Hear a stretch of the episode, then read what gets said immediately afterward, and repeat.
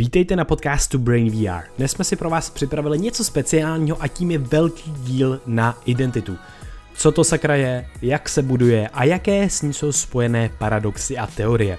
Probereme všechny úrovně od té buněčné po lidskou, ale půjdeme i dál. Ke konci také představíme přelomové objevy vývojového biologa Michaela Levina a pobavíme se o transcendenci a sci-fi myšlenkách. Podcastu je spoustu zdrojů na knihy a studie a ty najdeš na webu brainia.org, kde je ke každému dílu článek s minutáží a odkazy. Jo a máme venku další smysluplný kemp. Více info se dozvíš taky na webu brainia.org. No a máme pro tebe slevu 10% na vybrané doplňky stravy na uplife.cz a tam najdeš i naše vlastní Brain VR Mind, mix pro lepší myšlení a paměť, medicinální houbu, cordyceps nebo ženčem pravý. Všechno to jsou certifikované doplňky, které ti nabustí mozek a zdraví. Fakt stojí za to. Teď prosím pár sekund pozornosti sponzoru tohoto dílu. Sponzory pečlivě vybíráme, musíme s nima sami souznit, musíme je sami využívat a sponzorem dnešní epizody je Fondlí. Fondlí obchoduje s akciemi a investicemi podle vámi zvolené investiční strategie od bezpečné po agresivní za vás. Na rozdíl od banek a podílových fondů, kde se poplatky pohybují kolem 2 až 3% ročně, tak u Fondlí platíte pouze procento jedno. A teď proč je vlastně dost důležitý investovat? Pokud vám leží nějaké nevyužité peníze na standardním účtu, znehodnocují se kvůli inflaci a ta se pohybuje kolem 3 až 4% ročně. To znamená, že si za stejné množství peněz koupíte méně věcí. S fondí ročně můžete inflaci pokrýt, tady je ale důležité upozornit, že portfolio může kolísat, přeci jen je to investování a nikdo neví, jak se přesně trh zachová. Neplatíte žádné poplatky za výběr a ten můžete provést kdykoliv. Všechno je transparentní, víte do čeho investujete a kolik. Mě osobně baví nejvíc vlastnost automatického rebalancování portfolia. Jsme moc vděční za to, že někdo takovou platformu vytvořil, protože celý proces je extrémně jednoduchý a srozumitelný. Vlastně mě to celý moc ohromilo a s fondí pro vás máme 3 měsíce investování úplně bez poplatku, když zadáte kód B2TVA. Takže navštivte fondlí na fondlí.cz a teď už si užijte tenhle ten skvělý díl.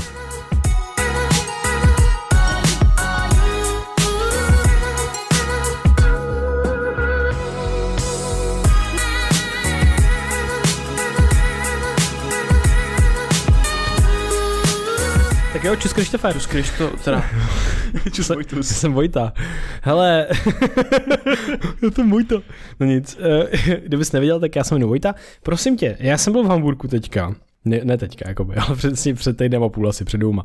No a tam je ten přístav hrozně velký, tam no. je brutálně široký labe, je to fakt insane, vypadá to jak moře už, úplně wow, šílený. Teď jsem byl na pláži a koukal jsem a prostě mě fascinují jako divné věci, jak už to víš, mě fascinují tunely a takový srandy, prostě vždycky si představuji, jaký bizáry to. No a tam byly ty obří lodě, na kterých byly ty kontejnery. Ty kontejnery, které vidíš všude.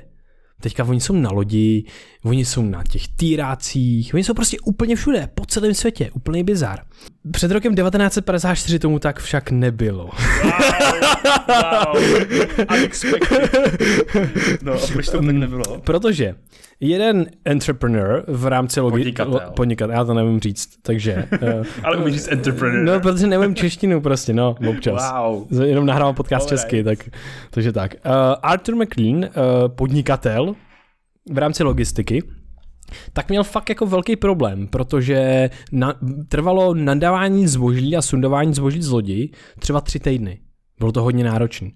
No a přišla naprostá revoluce, kterou on přinesl. A to byla velká kontejnerizace. Je to fakt událost jako světového měřítka, protože ovlivňuje každýho život právě teď a tady, protože teďka máte produkt, který pravděpodobně cestoval někde kontejnerem. Co ta kontejnerizace znamená? To znamená to, že on u, u, vytvořil univerzální balíček, do kterého ty můžeš dát předměty a ty předměty potom trvají dání na tu loď místo tří týdnů den jeden. To je naprosto neuvěřitelné, nebo 24 až 48 hodin.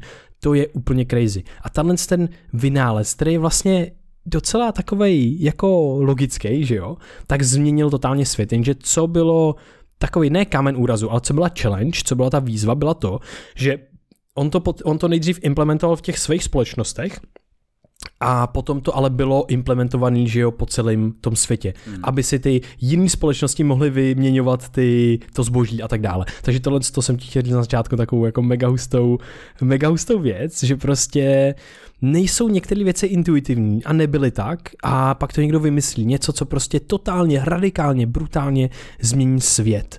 A mě se vždycky baví ptát potom na otázku, no ještě, jestli k tomu něco, jestli k tomu něco máš. Ne, hele, ne? to je naprosto famózní a mě jenom napadne to, jak někoho sakra napadlo vymyslet, dát na kufr kolečka.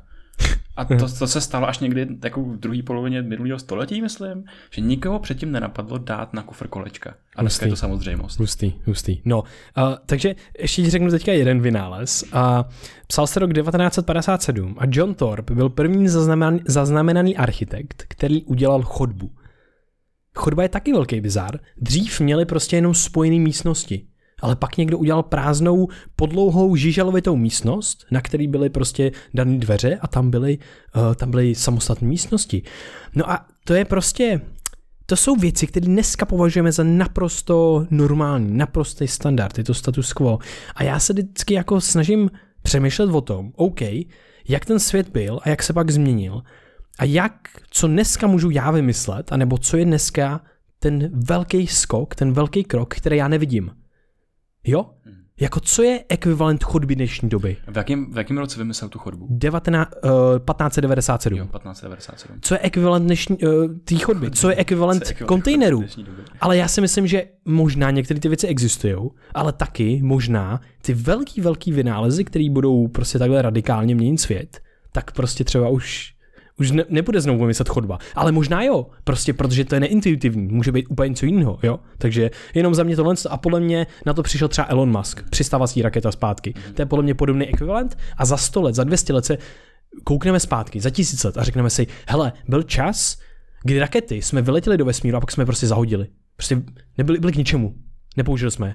A všichni po, oh, wow, a pak přišel Elon Musk v roce ttt a dal to. Hmm. Cože, hustý. A bude stejný podcast o tom samém, jenom s raketama. Ale jakákoliv inovace tak je neskutečná maximalizace náhody, protože ty vlastně musíš eh, musí se to potkat s tím, že se to integruje do té společnosti, do toho, hmm. že ta společnost začne používat a to, že jo, co, co víme z té historie, že se to neděje immediately, jako hned, mm, mm. že vlastně vytvoříš tady, uh, vytvoříš tady, uh, já nevím, lék na něco, anebo vytvoříš chodbu, nebo vytvoříš kontejner a hned se to jako nezačne implementovat třeba, ale najednou, hej, musí se to, Je to potkat, mem, že jo? Musí se to potkat s tím užitkem, kdy mm. vlastně se to začne adaptovat ta široká veřejnost. No a je to, je to hrozně zajímavý, to je ty vynálezy. Jo, eh, super, tak pro tebe mám pr- poslední takový, není to vynález už, teď je to studie, jenom taková zata- začáteční průřez teďka věcma, co jsem objevil za poslední měsíc, který mě hrozně bavili. A tohle je studie s kávou. A my už jsme se bavili tak nějak na Red Pill, nevím, jak jsme to moc probírali, probírali tady, tak proto možná bude zajímavý to tady zmínit. A to byla misatribuce, uh, jak to bylo česky? Jo, jo, milné přisouzení vzrušení. Milné přisouzení vzrušení. U, a přirovnali jsme to krásně ke kávě, když se vzrušíš z něčeho, třeba i ze strachu, že ti začne být srdce. Ta studie bylo, že na tom vysutým kapilánu mostě v Kanadě, který byl hrozně vysoký a lidi tam potkávali sličnou. Slečnu, která, sličnou, slečnou. Ano, která měla formulář a na konci zeptala těch eh, mužů, jestli chtějí číslo, že by to probrali tu studii, eh, ten formulář potom podrobně. 50% mužů si to číslo vzalo. Bylo to uprostřed toho mostu, kde jim uh, fakt tlouklo srdce víc. No a potom, když jsi vzal široký most, uh, tak tam to bylo široký, bezpečný most, nebyl vysoký a tak dále, tak tam to bylo pouze procent 12.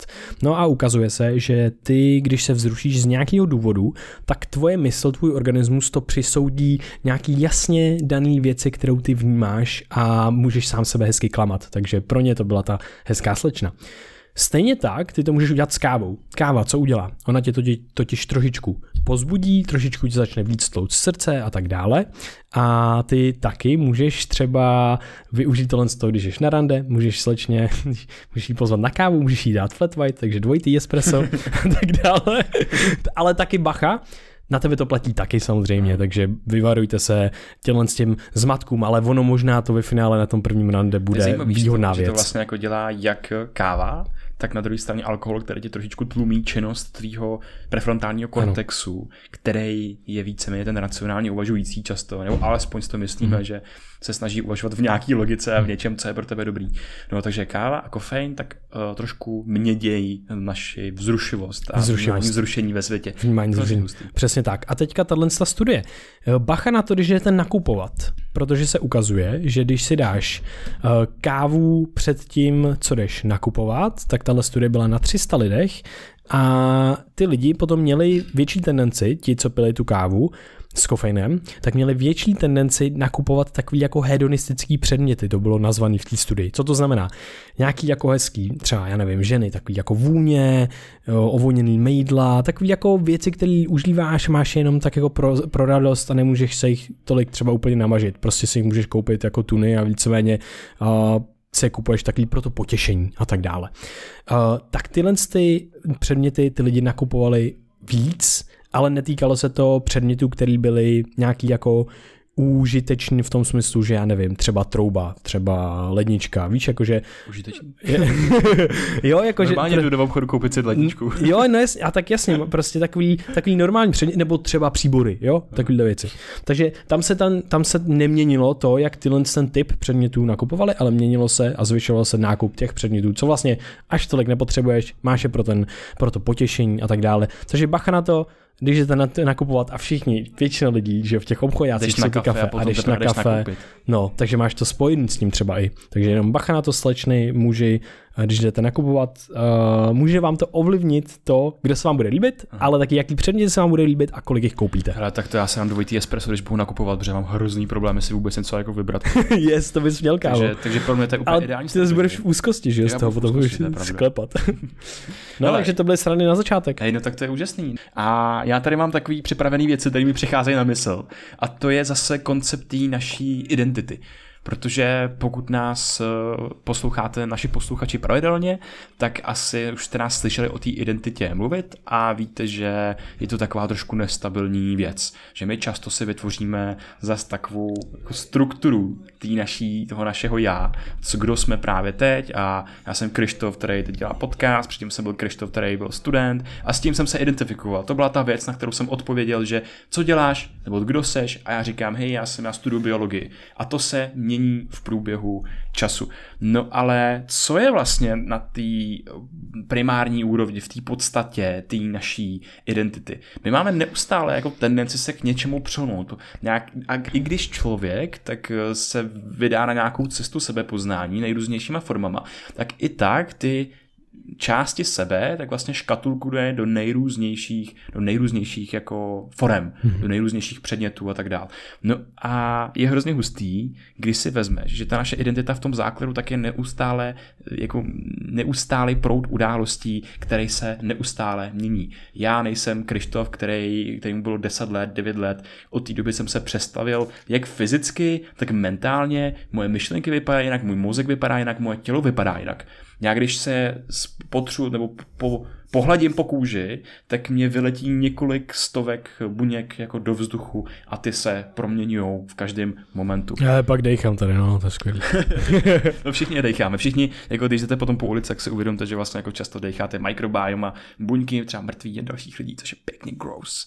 Ale to je realita. Je to tak. A, a jenom mě tady baví takový jako mindfuck myšlenky, co se týká naší identity. Představ si, s čím se identifikuješ, Vojto. Jakože, kde jsou tvoje hranice? Jakože, OK, jsi mm-hmm. takový zrovna netradiční případ. Já vím, ale já si ale řeknu zkus, tradičně. Zkus být jako konzervativní. Jo, hele, úplně konzervativní. A hlavně to, co cítím prostě v každou chvíli. No, jasně. A že nejsem v nějakým transcendentálním stavu nebo něco. Vím, že, vím, že jsem, že moje podstata je, a že přesahuju, okay. ale Zpátky. to, co vnímám teď, je, že samozřejmě jsem ohraničený tady tím tělem. Jo, jako víš, že uh, jsem velmi oddělený od toho prostředí. Jsem jako já a ohraničení to tělo, tady přímo vidím tu ruku, to mám pocit, že jsem furt já, mm-hmm. ale tady už to ne, nemyslím si, že jsem, že je něco venku, co bych byl já, uh, nevnímám se tam. Vnímám se tady, vnímám se mezi, já osobně mám pocit, že jsem mezi oč, ušima, za, uš, za očima uh, a jsem tato jednotka, tato entita, celé to moje tělo.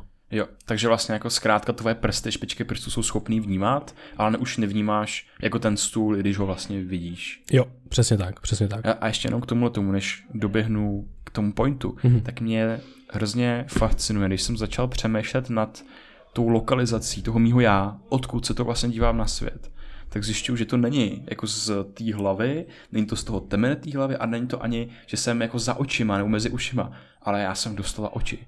Mm-hmm. Takže já vidím, že jo, náš zrak tvoří 60% veškerých našich smyslů, našeho smyslového vnímání. Uh, a, a když se jako podíváš na ten svět, tak ty ho vidíš z té pozice svých očí. Hmm. A ty máš Nevíš, fakt pocit, že jsi v očích? Jo, já jsem pocit, že jsem jakoby, že... Fakt? Že, že, Hustý. Nebo ten věm, který já vnímám, ten svět, tak mám pocit, že jsem jakoby ty svoje oči. Hmm. Já to mám jako kousek posunutý dozadu, no. To je hustý, ale reálně to jsou vlastně jenom ty oči. No jasně. Protože prostě tvůj mozek tam něco zpracovává, ale čím vnímáš, tak tvůj mozek jeho dalším vystoupením a tak jsou vlastně tvoje oči. Tvoje oči jsou pokračováním tvého no, mozku. Je to centrální nervová soustava. No. To je fakt mega hustý. Takže moje pozice, můj úhel pohledu, tak vychází mm-hmm. z toho, kde mám zrovna oči. no, takže naše identita. OK, máš nějaký tělo a teda všechno, co v tom těle máš, tak považuješ za součást své identity? Uh, a, ano, pocitově, ale vím, že taky třeba nějaký vzbouřený entity buněk uh, ne. Jakože vím, že tam existují, ale necítím je. Takhle. No jasně, jasně. Jo. To, to je hrozně zajímavý, jako že, že kdy se identifikuješ se svým palcem a kdy třeba ne. A nebo Ale když bych viděl... Uděláme, uděláme, uděláme právě jeden experiment. Myšlenkový experiment. Teď momentálně, jak mluvím, tak prostě se mi v ústech prohánějí sliny. Viskozní jezírko. Viskozní jezírko a našim posluchačům taky. A já je vlastně jako vnímám, jako že jsou součást mě, že je nevnímám vlastně. Mm-hmm. A teď je vyplivnu. A můžete, můžete posluchači, kdybyste byli v bezpečném prostoru někde, můžete, můžete, můžete vyzkoušet. A... To je jiná vedená meditace, ty jo. jiná vedená meditace. A najednou už se s nimi přestanu identifikovat, že už nejsou můj součást. No zkus je, zkus je s ní zpátky. A zkus je potom s ní zpátky. Budeš se s nima znova identifikovat nebo ne? Ne, je to nechutný. Uh-huh. Je to nechutný. Takže naše identita je trošičku jako relativní. A vlastně mám tady takových dalších um, jabů do naší identity. Uh-huh a jedna z nich jsou třeba ploštěnky. Ploštěnka je takovej, jaký říct, ploštěnka je prostě ploštěnka. Je to takový, můžete si představit takový červíka, i když to není červík, ale takový jako divno slimák, maličkatej, který ho když rozsekneš vejpůl, tak on se zregeneruje a stanou se z něho dva slimáci. Taky dva červíci, mm-hmm. dvě ploštěnky. Mm-hmm. No a ta, ten, ta, ten, ta ploštěnka tak se používá vlastně při studiu regenerativní med, medicíny jako modelový organismus, protože se dokáže velmi dobře regenerovat. Víš, na kolik kousků jsi schopný rozsekat ploštěnku? Přes 200? 264? 279 kousků. Oh shit. Na tolik kousků můžeš rozsekat ploštěnku a všechny ty kousky si zregenerují a dorostou. Takže z jednoho jedince ti najednou vznikne 279 nových jedinců hmm. s novým úhlem pohledu. Hmm. A mají vědějí, kde co má být a tak dále. Je Přesně to jako tak. velmi bizární, myslím, že s tomu jo. ještě povinujeme. A jinak je hustý, Mm, je to velice starý organismus, který vlastně se geneticky tolik jako, až tolik jako nemění, a, takže vlastně máme stejnou ploštěnku, máme stejnou ploštěnku strašně moc milionů let. let. Jasně. Stejný jeden organismus vlastně, to je úplně bizár. A je to neskutečně zajímavý, nejenom díky těm kmenovým buňkám a dalším věcem, skrze který ty ploštěnky dokážou regenerovat, ale i skrze jenom tu myšlenku, co to vypovídá o té naší vlastní identitě. Že zkrátka ty její základy nejsou úplně stabilní. A mám hrozně rád jeden myšlenkový experiment, který se jmenuje TSO a loď. Mm-hmm. My už jsme ho rozebírali na Red Pillu a ten spočívá v tom, že eh, Theseus byl vlastně takový jako bájný zakladatel, zakladatel Aten a lidi ho můžou znát z toho, že on vlastně odjel do, na Krétu, myslím, na Krétu a tam zabil Minotaura kdy se vrácel, tak vlastně se vracel na takový jako jeho lodi z těch plaveb a z těch dobrodružství a zakotvili, zakempili zpátky v Aténách a z té lodi se potom stal takový jako symbol těch Atéňanů, té legendy celý a nedali na ně dopustit. Bylo to něco pro ně velmi důležitého, reprezentovalo tu legendu toho jejich zakladatele Thésea. No a bylo zajímavé, že ta loď v průběhu času začala chátrat samozřejmě, že e, šla proudem času, zažila si nejrůznější války, nejrůznější struggle.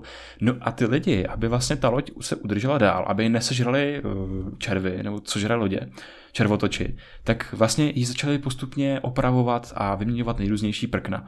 Takže postupně vyměňuješ prkno za prknem, až vlastně vyměníš celou tu loď v průběhu let. A teď se nabízí otázka, jako jestli TSová loď je pořád ta TSová loď, nebo co je jádrem té identity mm-hmm. TSovy mm-hmm. lodi. Protože představ si to jako, že máš třeba 1056 prken a ty postupně od toho prvního vyměníš jedno, jo, tak pořád to ta TSO, ale na který TSO vlastně proplul ty své dobrodružství. Vyměníš druhý, třetí, desátý, stý, dvoustý. Pořád je to víceméně TSO loď, kterou jsi znal, která zažila fyzicky to dobrodružství. Ale když vyměníš to poslední prkno, když opravdu ta loď vypadá pořád stejně, má stejnou identitu, nic se na ní vizuálně nezměnilo, jenom si vyměnil fyzicky všechen ten materiál. Je to pořád TSOva loď? Hmm. Jo, jo, za mě ano, za mě ano. Hmm. Uh, je to kvůli tomu, jsem o tom hodně, hodně přemýšlel a vlastně je to zajímavý, protože kdyby, že ty vlastně definuješ tu odpověď na, uh, tou otázkou. Protože kdyby se ptali, je to identická loď, tak řeknu ne. Je to spoustu jiných otázek, variací na tu, na tu samou věc, tak by za mě bylo ne. Ale když se ptáš v té úrovni, jestli ty seš ty seš ty, jestli ty seš ten Krištof, který se taky proměnil xkrát, tak já řeknu ano, jako seš pořád, seš jako jiný člověk, ale, ale mě, seš... ale tam zase můj argument je, že mě tam pojí nějaká ten úhel pohledu, nějaká ta individuální zkušenost, jo. že to ta TSO ale žádnou nemá. Jo, pro mě to jsou patrnosti, no. Pro mě to jsou vlastně jako vztahy, uh, a které jsou zachované. Takže určitý patrnosti, třeba řekněme symetrie jeho obliče, tak některé věci a kosti jsou třeba pořád zanechané. No ale a stejně, když jak jsou... celý svoje tělo, nebo ho více třeba dejme tomu jako naklonuju, tak prostě jo, budu to pořád já? No, to tělo bude jo. úplně stejný. Jo, jo, jo. Budeš. Ale budu, budu ve dvou, a kdo budu já? Jakože já budu já a budu potom budu mít svýho klona, uh, který je vlastně chvíli, identicky stejný. Jo, jo, v tu chvíli toho klonování a v té první mm, plankový jednotce času budeš to ještě ty. A potom už se rozdělíte a bude to, bude to dvě entity. Bude to Krištof 1 a Krištof 2. Ale v no, tu ale tady, tady, v tomhle, tom, tady v tomhle konkrétním případě ty jsi udělal úplně to samý s tou lodí, víš? Mm-hmm. Udělal jsi úplně to samý s tou lodí, že jsi zdvojil. No právě. Víš, a najednou, a jak, co, co liší tu loď, toho klona té lodi, od mýho klona? Ty se měníš. Ta loď potom, eh, protože když naklonuješ tu ta loď, se, ta loď se taky mění. Když naklonuješ tu loď, tak uh, za mě je to taky pořád, to je jako za mě to taky pořád je loď a potom ano, potom je vlastně je pravda, že by se nějakým způsobem taky měnila nějaký jako molekulár, molekulární věci. Principálně by vlastně ten argument jako nedával smysl v těch, těch dvou jakoby pohledech, jo, jo. ale a zároveň ty jsi odpověděl, že ano, byla by to TSOva loď, jo. ale filozofové se o tom hádají prostě Přesně tak, let. přesně tak. Ale já mám pocit, že vlastně ta úroveň té otázky je taková symbolická, takže vlastně já odpovídám na tu symbolickou nature té lodi a my se, mm-hmm. jako intuice moje mi radí, že by to byla ta loď. Ano. Ale pokud bychom se zeptali trošičku jinak, tak řeknu ne, jo, že a tam jsou ty nuance. No věc. Řekl, že to, to odpovíš tu symbolickou úroveň mm-hmm. té lodi. Takže kdyby vlastně někdo viděl dvě moje fotky a přitom já byl to, byl, byl to já a můj klon, tak řekne mm-hmm. OK, to je ten samý Kristof. Ta symbolická povaha bude stejná. To znamená, když máš starou TSO loď a novou TSO mm-hmm. loď, ta symbolická povaha bude stejná. Jiný bude ale jakoby ten příběh, který vlastně ten, ta daná TSO loď potom nějakým způsobem odvíjí. A mm-hmm. co je vlastně, k čemu mm-hmm. jsem se já tady chtěl dostat, je zpátky k té identitě. Mm-hmm. Co vlastně určuje tu identitu? Nebo nějaký uh, plynulý proud událostí, který nás spojí v čase. Mm-hmm. Který, který pojí toho Krištofa, který mu bylo 10, který se ještě tehdy jmenoval Jirka, a toho Krištofa, který je tady dneska, který, když mu bylo 10, dostal jméno Krištof. mm-hmm. jo, tak máš dva odlišní jedince fyzicky. Úplně celé moje tělo se proměnilo. Ale máš tam ten příběh. Jo. Máš tam ten příběh, který tě pojí v čase, že ty se identifikuješ se svým minulým já, který pokračuje v čase, ty si vytváříš vzpomínky, vytváříš si paměť a díky tvojí paměti ty si udržuješ představu o té své identitě. Kdyby v Aténách vymřeli všechny lidi, kteří si pamatujou, dobrodružství TSA, tak TSA loď by změnila svoji identitu pro ty mm. nový příchozí a najednou by změnila, se změnila i její symbolická povaha.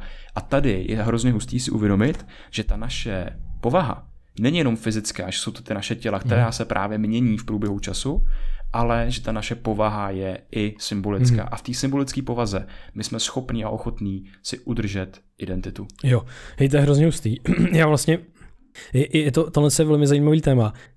Já jsem o tom ještě hodně přemýšlel o té symbolické povaze a vlastně ten, jak jsi říkal, ten příběh, který to spojuje a vlastně já mám pocit, že tam je i ten fyzický příběh, který to spojuje.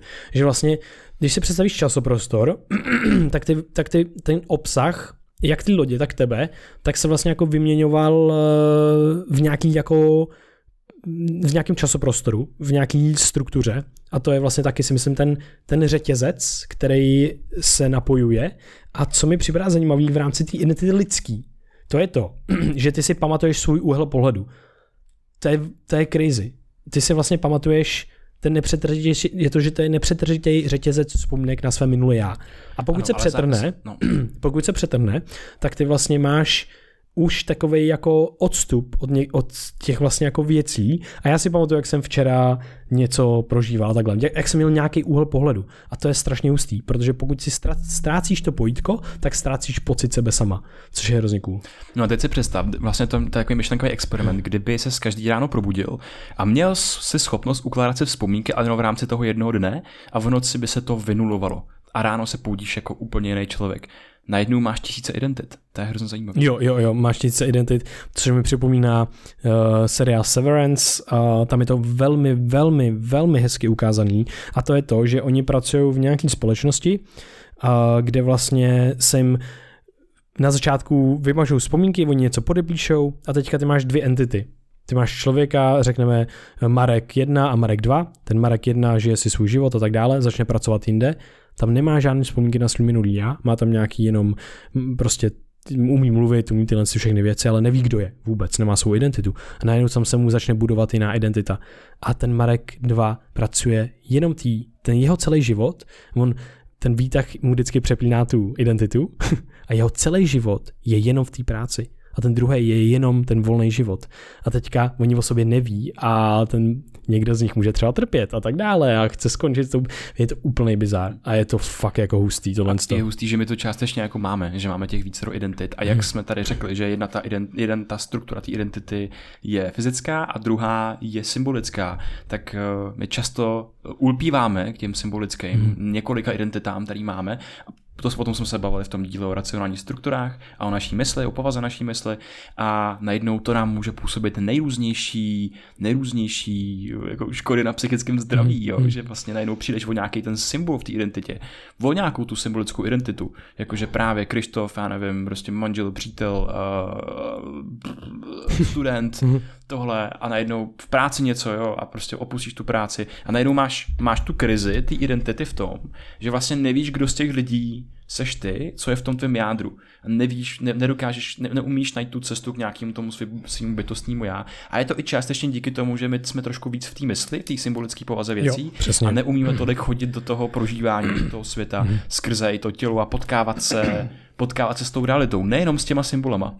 A teďka, jaký bizár je to, že ty žiješ ten svůj život a to je nějaký já, chce dělat jedny věci, chce chodit cvičit, jít zdravě a tak dále, ale pak je tam něco, co prostě se dá donat a chce jít z bramburky a nechce chodit cvičit a chce dělat úplně jiné věci.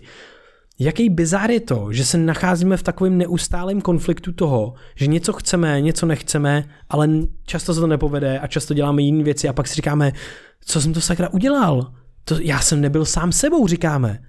To je úplný bizár a tohle to mě připomíná uh, teorii, myšlenku Daniel Deneta. Krásně to spojuje, teď mi to doteklo úplně, krásně to spojuje práci Michaela Levina o tom, jak on přemýšlí o identitě. Takže představ si to, že ty máš, je to mimochodem, jmenuje se to modulární uh, teorie mysli a je to to, že ty máš nejrůznější moduly, to tvoje já, který vnímáš jako já, je nejsilnější, je na tý top, topu, na tom vrcholu té pyramidy, ale pak jsou další.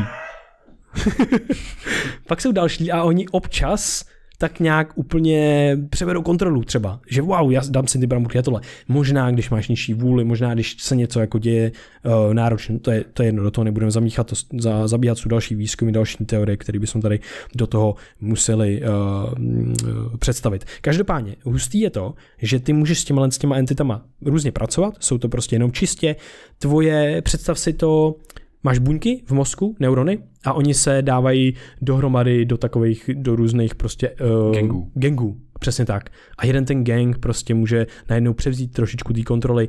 A ten Daniel Den taky říká, že to jsou takový původní, vlastně, že i ty buňky, neurony, že jsou jako vlastně takový jednobuněční organismy, který se snaží ukrást pozornost. Což když se koukneme do mozku, tak skutečně, když krmíme nějakou populaci neuronů, tak oni se rádi nakrmějí a budou ještě rozrůstat. A tohle to přesně můžou být přesně ty takový ty entity. No a ukazuje se krásná věc, uh, fenomén tulpů, uh, anebo fenomén hlasu, který ty vnímáš jako entita od někať, jako třeba když se celý život člověk modlí k Bohu a pak ten mo- Bůh k němu promlouvá, tak stejně tohle to můžeš i udělat velice vědomě a kultivovat si populaci neuronů, který furt krmíš ve svém mozku a bude to tvoje další entita v, v, tvý, v tvém mozku bude tvoje, ale ty budeš vnímat, že je cizí.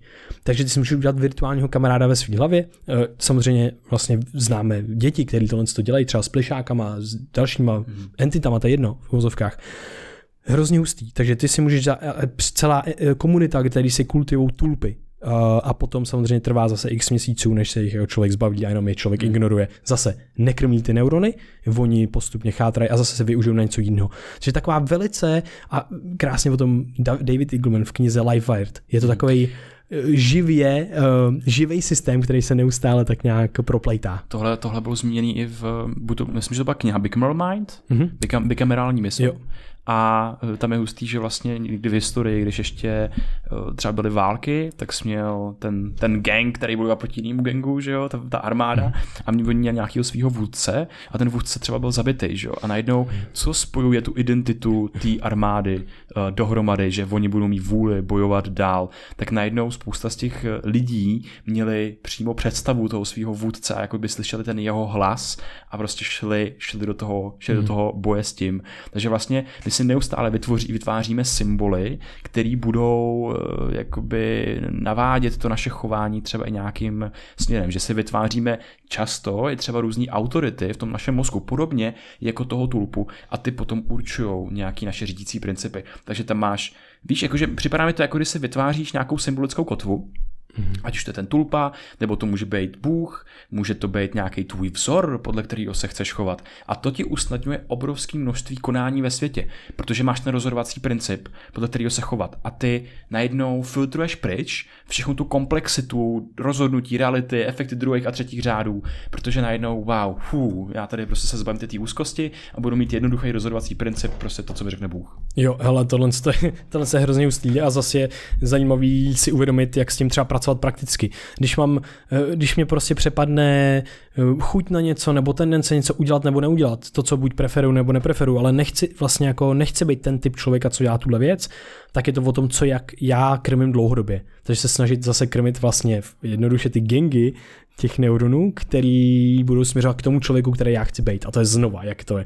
Co to znamená? OK, každý den, 1% každý den, znova jsme u toho. Co dělám konzistentně, co dělám dlouhodobě, těch 80%, uh, eh, tak to bude mít ten jako největší efekt a tam se budou kultivovat ty, ty, ty entity, které chci jo, stáváš se tím, co vpouštíš do vlastní identity a stejně mm. jako si můžeš vykultivovat tulpu, tak si můžeš vykultivovat jakýkoliv světonázor nebo to, s čím se budeš identifikovat. A může to být třeba, hej, já jsem prostě scientista, na té druhé straně, hej, já věřím vlastně jenom v nějaký nepředpověditelný esoterický energie a síly mm. a tak dál. A prostě jako obojí, tak tě bude ochuzovat o nějakou část reality, protože ty prostě budeš mít jenom tu svoji jako racionální, víceméně oboje, oboje, to bude racionální struktura struktura. I když prostě věříš v energii a tak dál, tak stejně se to budeš racionalizovat. Vytvoříš tam sérii faktů, kterými budeš bránit ten svůj světonázor před tím světem.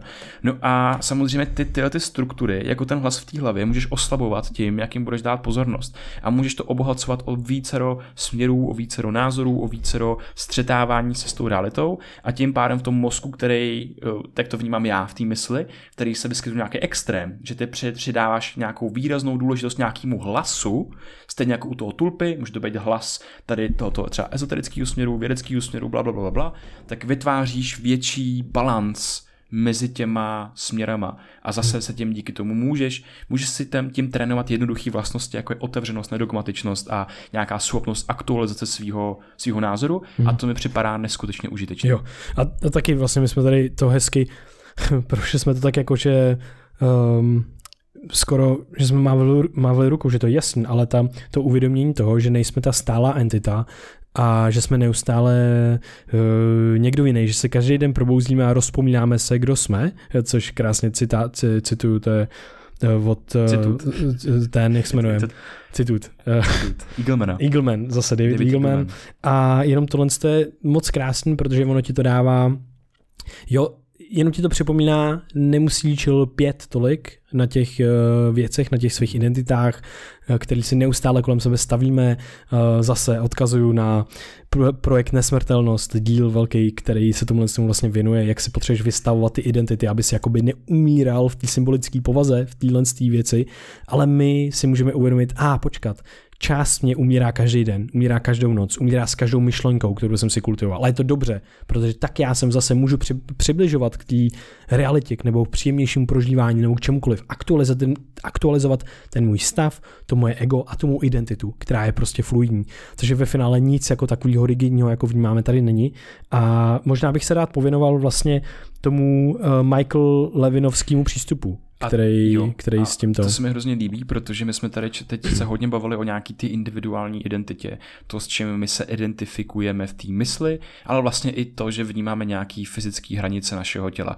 A Michael Levin je hrozně hustý v tom, že najednou tady můžeme se začít bavit o nějaký jako transcendenci, jo, že vlastně tady musíme říct... No, jenom, nemůžeme, uh, nemůžeme to vzít od spodu, jako že bychom prošli... to vezmeme od spodu, jo. ale vlastně jako jenom to popíšu, že vlastně transcendence jako pro nás je něco, co nás jako přesahuje mm-hmm. a může to být jenom to, že ty se identifikuješ, ty jsi to o tom na začátku mluvil a říkáš si, že o tom nechceš jo. mluvit dál, teď to můžeme mm. rozebrat. Okay. Že máš ty svoje hranice, identifikuješ se s tím Vojtou tady a teď, který prožívá a který vnímá a má nějaký omezený vnímání, že nemůžeš vnímat jako ten stůl, ale zkrátka ty se můžeš identifikovat s nějakým širším, širším uh, s hlukem, nějakým širším gangem a může to být, může to být tvoje rodina. Jo, jsem, jsi prostě Vojta, který patří do nějaké rodiny. Jsi Vojta, který patří do nějakého města, do nějakého prostředí. S brandem, můžeš se identifikovat jako Brain VR nebo něco. Se jako Brain VR, takže máš neskutečně moc možností, jak vlastně transcendovat, přesahovat tu svoji identitu toho vlastně chudáčka živáčka, který má svoje fyzické hranice. Hmm. A tady najednou přichází Tahle to je ta transcendence a tady přichází vlastně do, uh, do té hry další nejrůznější faktory a Michael Levin. Jo a s tou transcendencí jenom ještě bych rád upozornil, že to není, že ty si jenom vybíráš ten gang, s kterým se identifikuješ, tvoje přímá, tvoje povaha přímo, tvoje podstata je transcendentní, protože tu tvou zkušenost, co ji teďka tvoří?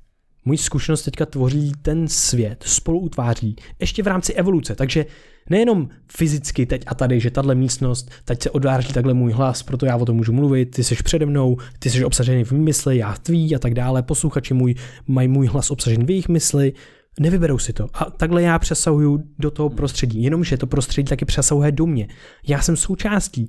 Já, proč máme tu tendenci se oddalovat? Aby jsme se v něm prakticky pohybovali a tak dále, ale to není to tak přesný vnímání reality, jako to, že já spíš vplouvám a splývám s tím prostředím tak nějak částečně. A to jak evolučně, tak vývojově individuálně, ale jenom fakt představte si, jak vás sakra ovlivňuje prostor, v kterém jste. No přece hejbete se podle toho, kde jste. Představte si slepce s holí, jak jde po ulici.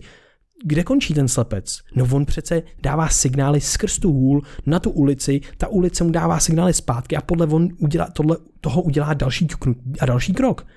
To je krizi, to je prostě hustý. Takže jenom uvědomit si, že to není nějaká, že to není jenom v té mysli, že si představíme, že někde jsme, ale my sami, ta naše biologie, přímo fyzická struktura je velice úzce před propojená fundamentálně, ty fundamentální úrovni. Jsme součástí reality, jsme součástí vesmíru a je propojená a jsme transcendentní povahy, což je pro mě úplně hustý. A já to teď ještě přimíchám nějaký uh, tvůrčí a pohybový aspekt možná, hmm. protože zase ty vlastně pohybuješ s tím světem a ten svět ovlivňuješ. Jo? Můžeš tam tady tvořit věci, ovlivňuješ zase, vezmu to od té rodiny, město, prostředí, další lidi a tak dále. A tím pádem můžeš mít impact na vlastně jako skoro celý svět.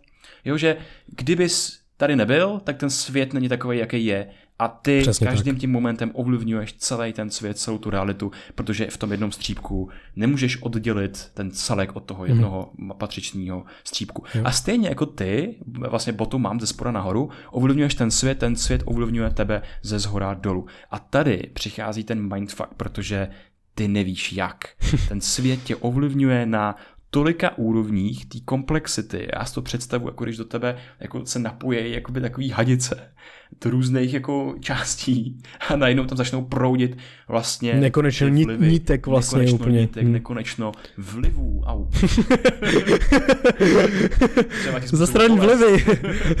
Přesně tak. A může to být velice jako špatná zkušenost pro člověka, protože se ti můžou dít dobré věci, špatné věci, ale zkrátka jsi součástí systému prostředí, který tě ovlivňuje a ty nevíš, jak to prostředí Hmm. vypadá Jo. z nějaký jako jiný perspektivy. Jo, a jenom ještě takový mindfuck do toho, že to může být i tlak, to může být teplota, to může být tohle všechno, jaký mění sauna, jaký mění chlad.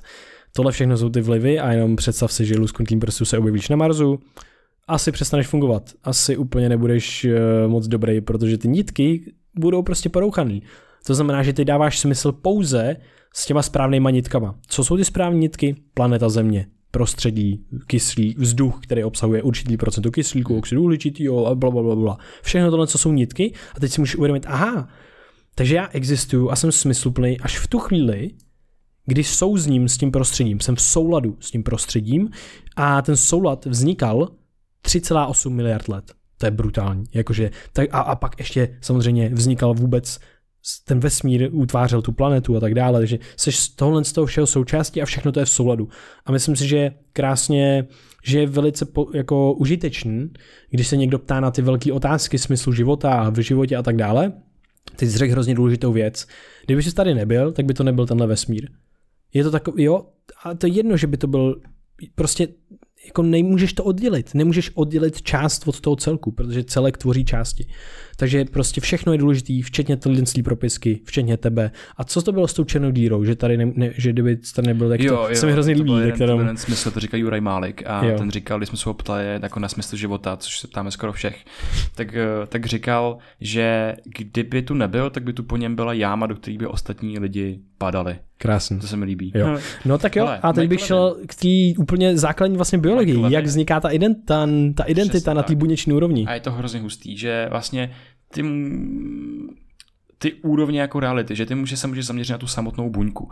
A teď Michael Levin tak studuje regenerativní medicínu, Vývojovou biologii. vývojovou biologii, jak se vlastně jako z plodu stává jedinec a zároveň jak třeba některý jedinci, jako jsou axolotlové, uh, ploštěnky nebo třeba molodci, tak jak regenerujou prostě končetiny, žáby třeba taky. Nebo žáby. No a to je hrozně zajímavý v tom, jak vlastně, protože ta zásadní otázka je, jak ty buňky sakra vědí, co udělat.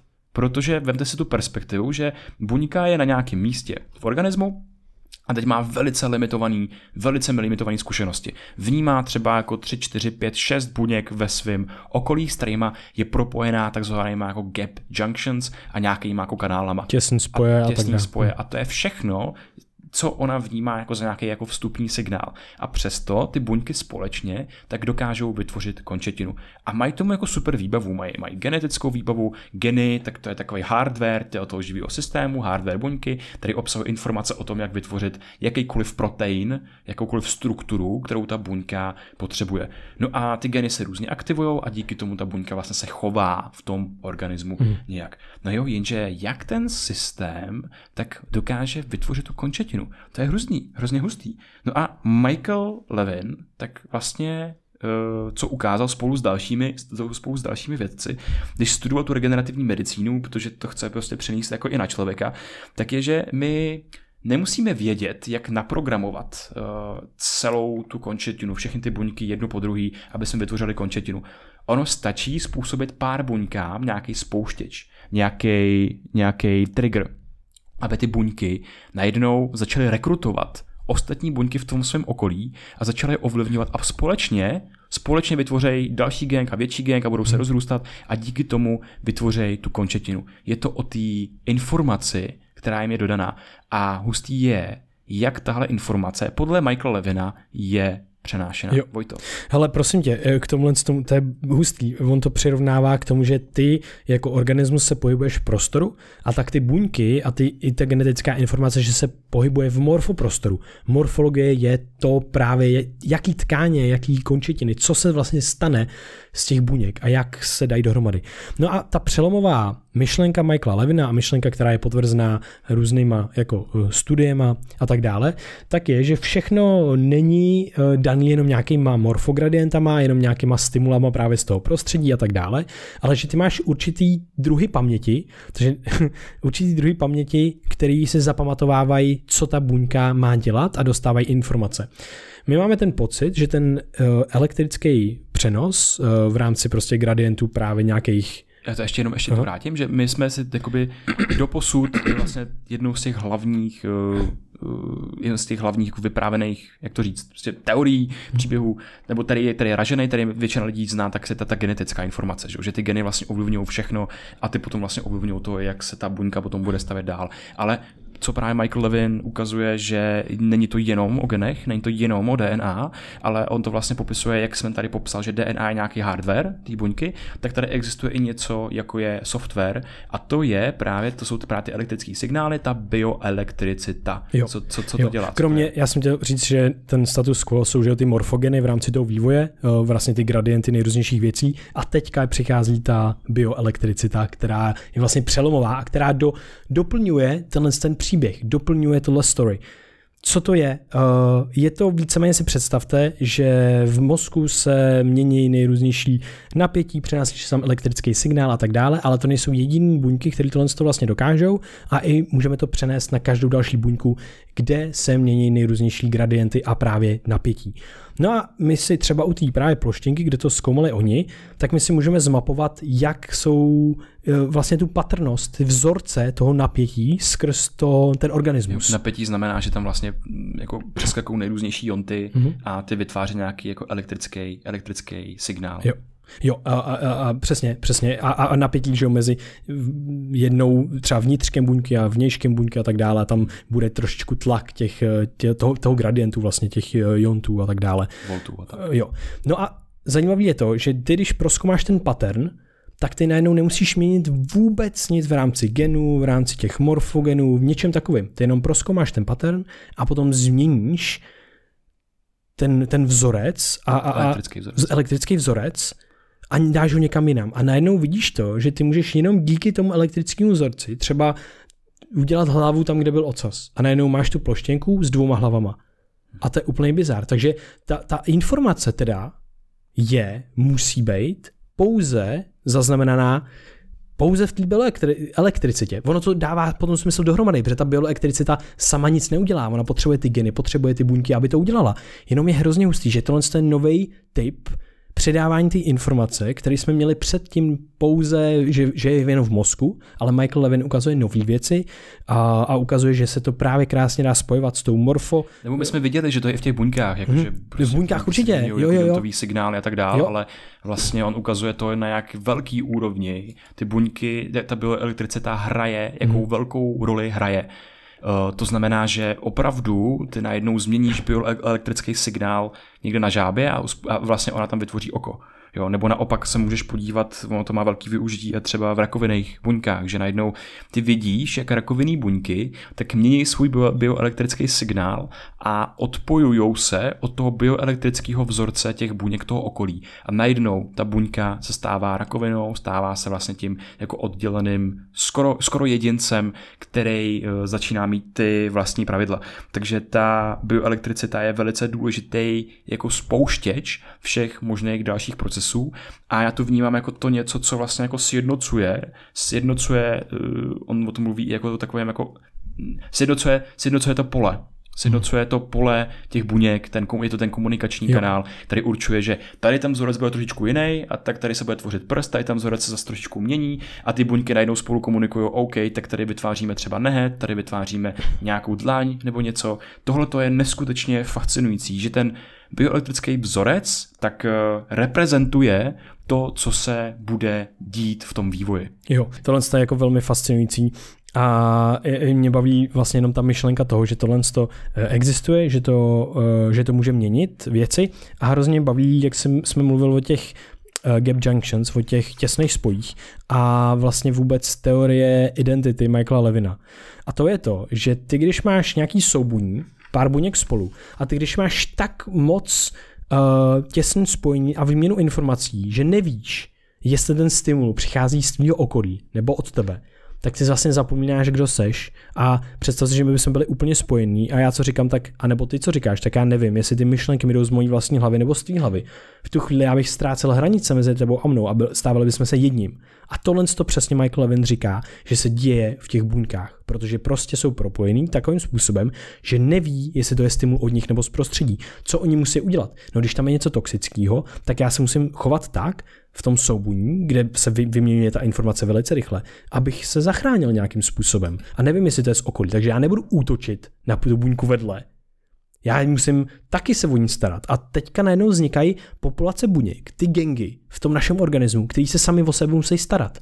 A to je hrozně hustý. Najednou se posouváme v těch úrovních té identity, že vlastně nejdřív máš tu buňku, pak máš tu entitu buněk a jde to vejš a vejš a vejš a ty se potom můžeš pohybovat Jaký jsou góly těchto z těch soubuní? Protože oni můžou potom mít, a to v té biologii se o tom ne tolik mluví, ale je to nějaký jako, že oni mají sami, můžou si vytvořit vlastně góly a cíle různý úrovně té biologie. Stejně jako já mám cíl a ty máš cíl a nevím, proč se to v biologii zahrnu, za, tak zavrhuje, když i my jako lidé jsme entity, které můžou přemýšlet top-down. A nejkrásnější top, top-down, ze zhora e, dolů. A tady zase v rámci jako, mysli. Zase jako odlišuješ tím, že vlastně právě, že ty máš tu mysl, máš mm-hmm. ten mozek, máš docela složitý neurální aparát a tam zase jako ty buňky, tak musíš se jako představit trošku jako takový maličkatý jako automatony v tom, že Ne, to ne, to o tom vůbec nemluvím. Tak jsou to... velice jako, jako limitovaný ano, a to zase ano. nevyznělo, že vlastně buňka může myslet. Jo. Ne, ne, ne, ne, ne, já nem říkám, že no. může mít, že soubuní může mít cíl. Můžeš mít ledvinu, která má určitou identitu, která ano, plní nějaký, nějakou věc. Určitě. A, a vlastně jenom, že vůbec nabírá identitu. Uh-huh. A to on vlastně taky zkoumal, jako jak, jak ty úrovně biologie můžou mít vlastní cíle.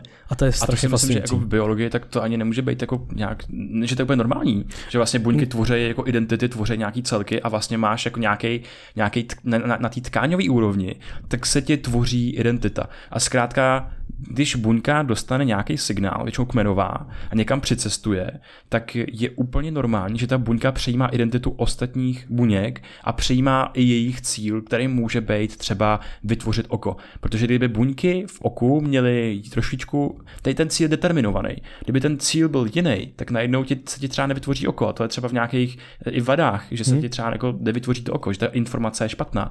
A že vlastně buňky automaticky, kor ty kmenový, tak přebírají vybírají automaticky cíle k těch uh, svých uh, spolugengáčů, uh, z těch, těch parťáků prostě v tom gengu. Takže já si myslím, že tady to je zase taková, jako, takový, jako, taková hra se slovy, ale že si myslím, že Eh, je to úplně jako běžný a úplně normální v tom, že ta identita na té jako na té tkáňové úrovni, tak, tak, tak, funguje. Jo, jo, to, ta identita jo, ale je taková, taková tendence v té biologii být jako antiteleologický, což je antizáměrový eh, vlastně na těch hmm. vyšších úrovních. To je jako všechno, co, co, co víme, že prostě v biologii je, mluvili jsme o tom vlastně s Michaelem, mm. uh, jo, s Michaelem to, to samotným. by bylo asi jako na, dal, na další, jo, přesně na další tak, přesně tak. No ale hrozně hustý je, že vlastně ta jeho práce spočívá ještě v tom, že ono se jim daří dělat takzvaný xenoboty, což jsou takový jako biologický stroje, to nazývají.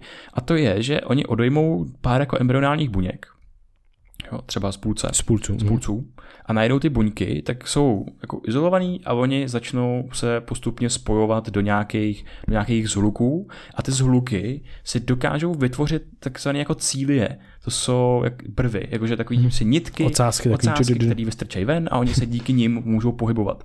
Což je naprosto, naprosto famózní, že vlastně najednou ti vznikne nějaký, nějaký úplně nový protoorganismus, který nemá vlastně evoluční historii Protože... A nemá žádnou informaci novou prostě. Víš, jakože vezmeš no. čistě to a hodíš to nějaký no. struktury jo. prostě. Má jenom evoluční jako historii, která, kterou můžeš mě, jakoby pozorovat na nějaký hmm. úrovni těch buněk, na úrovni DNA a tak, a tak dál.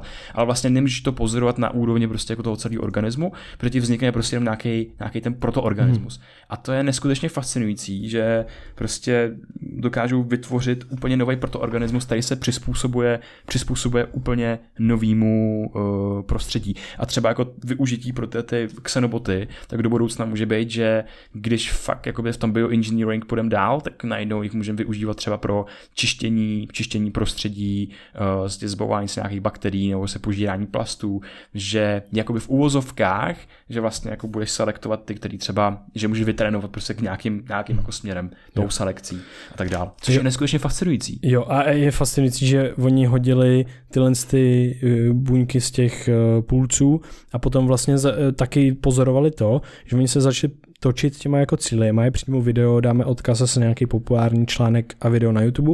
A oni se začali točit. Vůbec je fascinující, že něco jako vzniklo, že to existovalo chvilku, že to přežilo.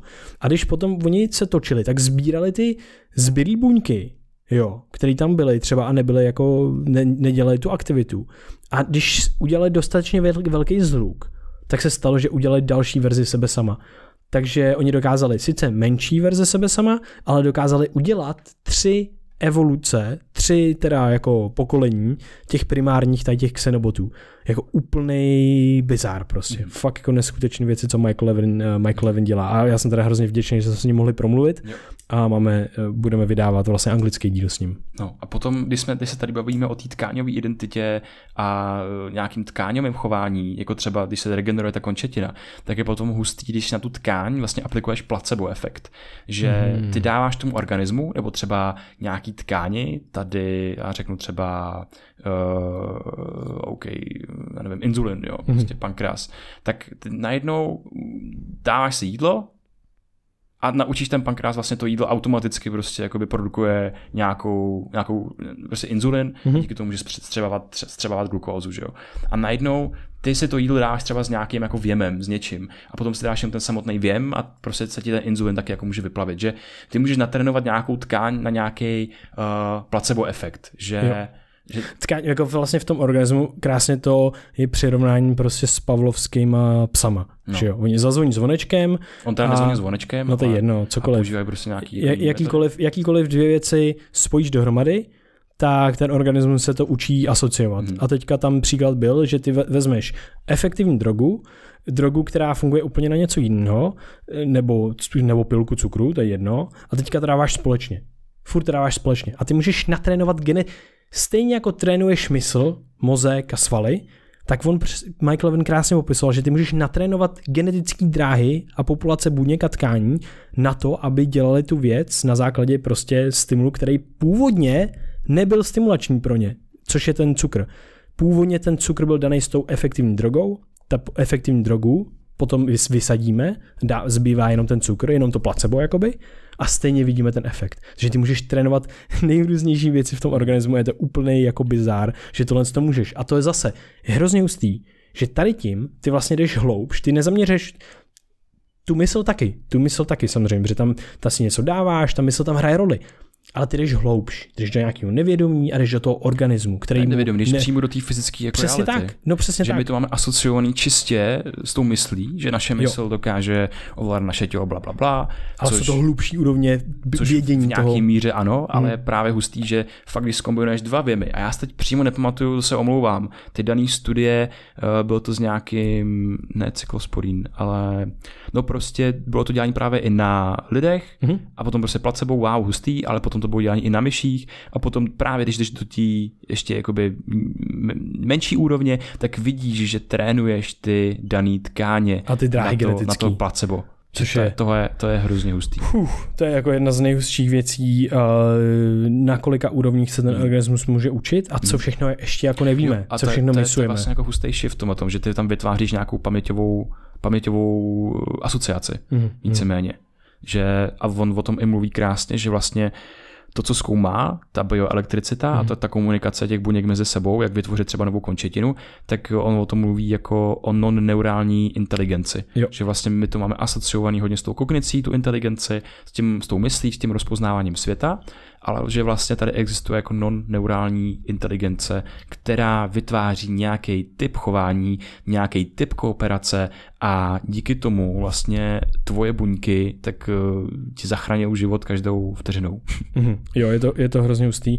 Potom tam hezky ještě mě napadá, že vlastně jak se škálují uh, homeostatické cíle, že vlastně homeostáza je stá, nějaký stálý vnitřní stav organismu a je hrozně hustý, že ty to můžeš škálovat od toho, od té buňky, po ty struktury a potom vlastně ty máš i ty homeostatické cíle v rámci tvýho organismu a máš nejrůznější uh, mechanismy korektivní, který to nějakým způsobem dávají do pořádku. Třeba prostě pro mě by to teďka, mě, je mi vedro, já bych šel třeba otevřít okno. A je hustý, jak moc se liší ty homeostatické cíle, nebo ty cíle jsou vlastně podobný, ale aplikace toho nebo řešení toho, jak já se budu adaptovat. Jo? stavíme domy, aby jsme byli v teple a je to část homeostatického cíle, nic jiného. Část toho, že buňky chtějí být v nějaké teplotě dlouhou dobu, dám si oblečení, to, to, to, to, jako spoustu věcí. Takže další jako takový mindfuck, eh, který se um, projekuje do té vlastně hloubky toho organismu, uh, od toho úplně nejspodnější úrovně až do té mysli. Hmm. Hele, to, to je naprosto fascinující a to takhle no, neurální inteligencí, jenom tím, uvědoměním, tím uvědoměním, že v sobě obsahuje maličkatý buňky, které spolu komunikují nejenom, nejenom pomocí své, svých jako gap junctions, ale hmm. díky nějakým jako širším bioelektrickým jevům, výměně prostě iontů a tak dál. A tím pomocí toho vlastně určují tu svoji identitu, tu svoji pozici v tom organismu a i nějaké svoje chování v rámci toho, co třeba produkují za proteiny. Tohle je neskutečně, neskutečně fascinující a určitě to někdy ještě v budoucnu rozeberem. Jo. Rozhovor s Michaelem Levinem vyjde někdy v září. On, jakože ta jeho práce, to je jako fakt, eh, prostě mm, říká se v té komunitě, že to je jako na Nobelovu cenu. Jo takže uvidíme, co přinese jako další výzkum těchto věcí. Hele, tak eh, když si jdeme ke konci, tak já bych ještě potřeboval eh, vlastně něco, co se nabízí úplně tomu, co jsme rozebrali teďka. Mluvili jsme o té identitě a o tom, jak ty zapomínáš, že zapomínáš, jestli ten druhý je někdo druhý, nebo že jsi to ty, když je velký, velká vněna informací a jste stejná identita, no tak... To je u buňky, ale to, no, to, to, to, to, to, to, jako člověk nemáš, ne? No, můžeš mít právě, kdyby to zapomněl, tak to máš taky. No a na vlastně je otázka, jak, teď jsem to říkal jako příklad na začátku, kdybych nevěděl, že ty věci jdou od tebe nebo ode mě. To jo, jsem... ale to je, to, to, je, to je spíš jako, že se to nestane prostě. Ne, ne, ne, to se nestane, ale no. co, co, co my víme. Ale to je jedno. Otázka je potom, že člověk může mít různý prožívání a může najednou tohle zažít a může, jo, je, je, jakože existuje, máš subjektivní prožitek a ten může být různý, takže třeba někdo to zažívá, protože má nějakou schizofrenii, něco, něco, něco. Uh, to je, a to je jedno. Uh, potom se posuneme, že je to možné, ale není to, že to není realita, to je jedno. Uh, posuneme se dál a můžeme ty buněční struktury, a můžeme si říct OK a společnost. Ty můžeš vlastně potom mít takový flow informací, že se stáváš víc a víc jako, soubu, jako to soubuní a víc a víc jako entita. Nebudeš mít ten pocit, jako jo, že já jsem to, ale můžeš už se dneska asociovat jako se světem. Můžeš se asociovat jako s planetou. A to je hrozně zajímavý, že vlastně ta, ta, ta, ta, věc se, ta doba se posouvá, ta společnost se mění a čím víc je tam flow of information, tak tím víc se vlastně můžeš identifikovat s tou velkou skupinou lidí. Mm. Já jen si myslím, že vlastně ty se jako nevědomě identifikuješ. Tvoje identita tak je formovaná uh, tou skupinou lidí, kde mm. se pohybuješ nějakou bublinou, částí města, kde bydlíš, že vlastně ať, ať bys chtěl nebo ne, tak stejně tvoje identita je spjatá s tím prostředím, v kterém se bezprostředně vyskytuješ. A není to tak, že jakoby se můžeš ztratit v tom, kdo jsem já, kde to prostředí, nebudu se cítit jako prápět, jo, ale, ale prostě a, a, budeš, a, a, budeš, moje budeš částečně částečně budeš jako přejímat záměry toho prostředí, jo. toho, co tam zrovna bude třeba řešit, pokud opravdu budeš mm. nějaký, já nevím, aktivní občan nebo cokoliv mm. jiného. Jo.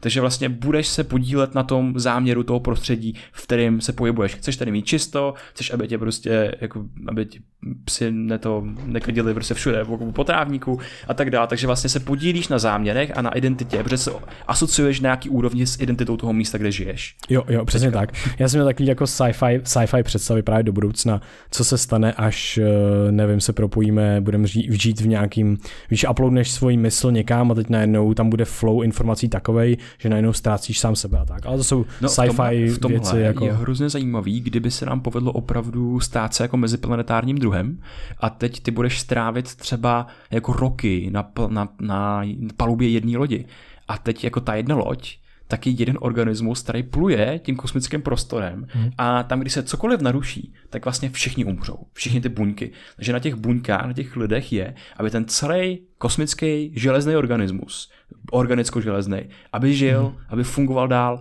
A tam si myslím, že najednou tam můžeš ztrácet opravdu to, kdo seš ty, uh, jo, nějakou, nějaký, Ale my... tam, tam už můžou být nějaký ty hranice té identity trošičku víc fluidní. Jo, a my na té lodi jsme, je to planeta Země, Je že? to tak, ano.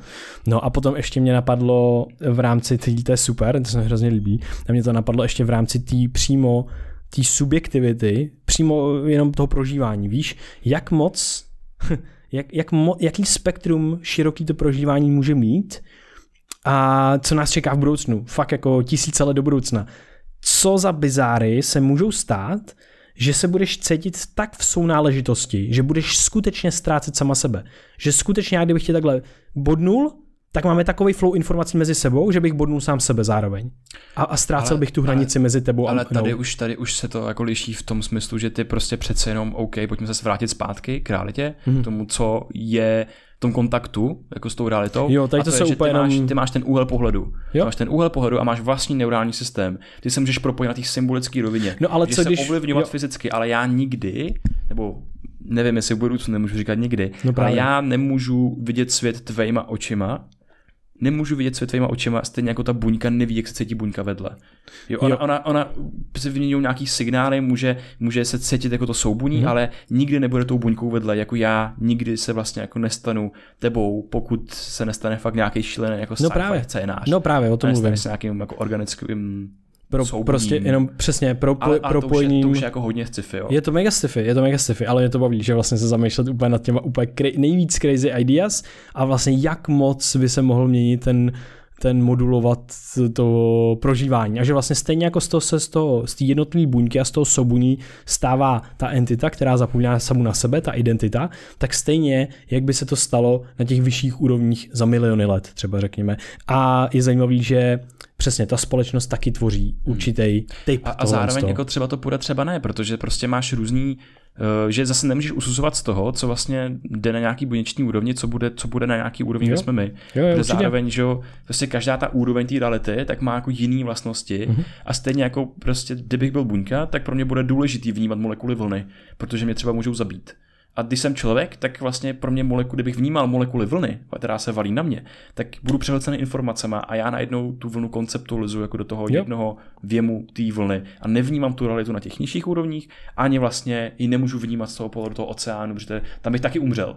Jo, takže vlastně každý ten aspekt té reality má nějaké vlastnosti a bude hrozně hustý v tom budoucím jako výzkumu, vůbec bádání, vynalézání, objevovat, kde vlastně, kam my můžeme z ty hranice té naší identity posouvat a jo. kam vlastně ne. Jo. A jak bude vypadat ten náš subjektivní prožitek, když třeba by se nám povedlo, OK, budeme se identifikovat, já nevím, s tím městem nebo s tou lodí nebo se čím No spíš já třeba myslím, že by se propojily jako nervový systémy, víš, a bylo to takový, jo. že máš, jak se vnímá, jak se vnímá siamský dvojče třeba, víš, a takovéhle mm. věci. Mm. To je jako takový mm. příklad, který mě napadá, protože tam jsou propojeny vlastně jo, ty nervové systémy a tam najednou aha, počkat, takže oni jsou propojeni takovým způsobem, že něco, co bolí jednu, tak bolí pravděpodobně možná i tu druhou. A to je už, no, prostě bizáry, to je, no, to je jenom moje mysl. Ghost places a snaží se přijít, eh, generovat random věci a přijít přicházet na vhledy, což se vlastně děje. Hmm. Tak nějak, takže... Jo, tady já už ztrácím nohu, no, nohy pod nohama. Jo, tady já jsem jako nebo, doma. Nebo, nebo půjdu pod nohama a jo. určitě jako na nějakou třeba další konverzaci. Jasně, Myslím, jasně. totálně zaspekuloval, to bude to boží. Super, super. No tak jo, uh, tak, tak díky, to je všechno. Hele, fakt docela uh, flow. Hustá flow, hustá Mega, flow, dobrá super, identita. Ale fakt paráda. Tak jo. Uh, všichni, všichni, díkujeme všem. Všichni, všichni, všichni, všichni děkujeme všem. Děkujeme všem. Hele, mějte se krásně. Dáme odkazy do popisku podcastu, koukejte i na YouTube, sledujte nás, sdílejte tenhle ten díl se svou sociální bublinou nebo jakýkoliv jiný. Nezapomeňte na to, že vydáváme i Red Pill každý týden. Je to takový krátký díl, 5 až 15 minut. Myslím si, že na pondělí, pondělní ráno úplně ideální na cestu do práce nebo do školy. No a kdybyste nás chtěli podpořit jiným způsobem, nejenom sdílením, což nám extrémně moc pomůže, protože najednou teď tvoříme takovou malou entity Brain VR, síť lidí, který který jsou spolu napojení tím, že posloucháme nebo nahráváme nebo a vlastně něco. taky tady tvoříme sdílenou bio, bioelektricitu, protože ano.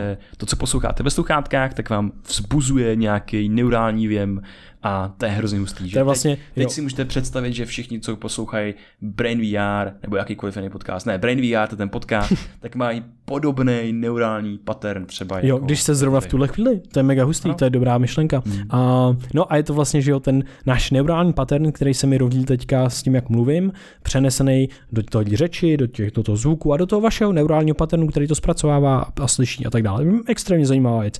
No a to je jedna podpora a druhá podpora je, že na, můžete koupit třeba a podpořit tím sebe doplňky na uplife.cz s kodem B2TVA je tam sleva 10% na vybrané doplňky stravy a potom máme i online kurzy jako průvodce, mozkem a myslí a mentální modely. S kodem léto je tam sleva téměř 40% Všechny odkazy najdete v popisku tohle podcastu a teď už nezbývá, než vám popřát krásný den. Brain VR.